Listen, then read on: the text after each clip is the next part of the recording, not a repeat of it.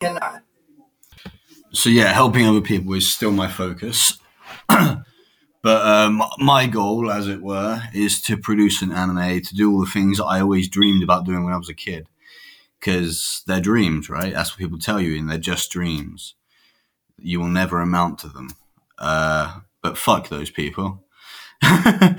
so yeah, my goal is to produce something cool and make it really good. Um, there will be some propaganda bits in it to help Ukraine with the message, uh, as I as I put in all my work.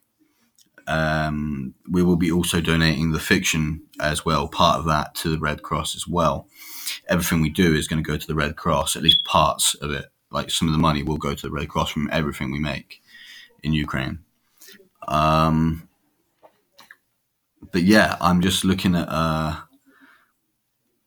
making I think nine books to start with, and once we've got those nine done, we can get an anime up and running, and then we have to continue doing the Arbiter Wars at least for a little while.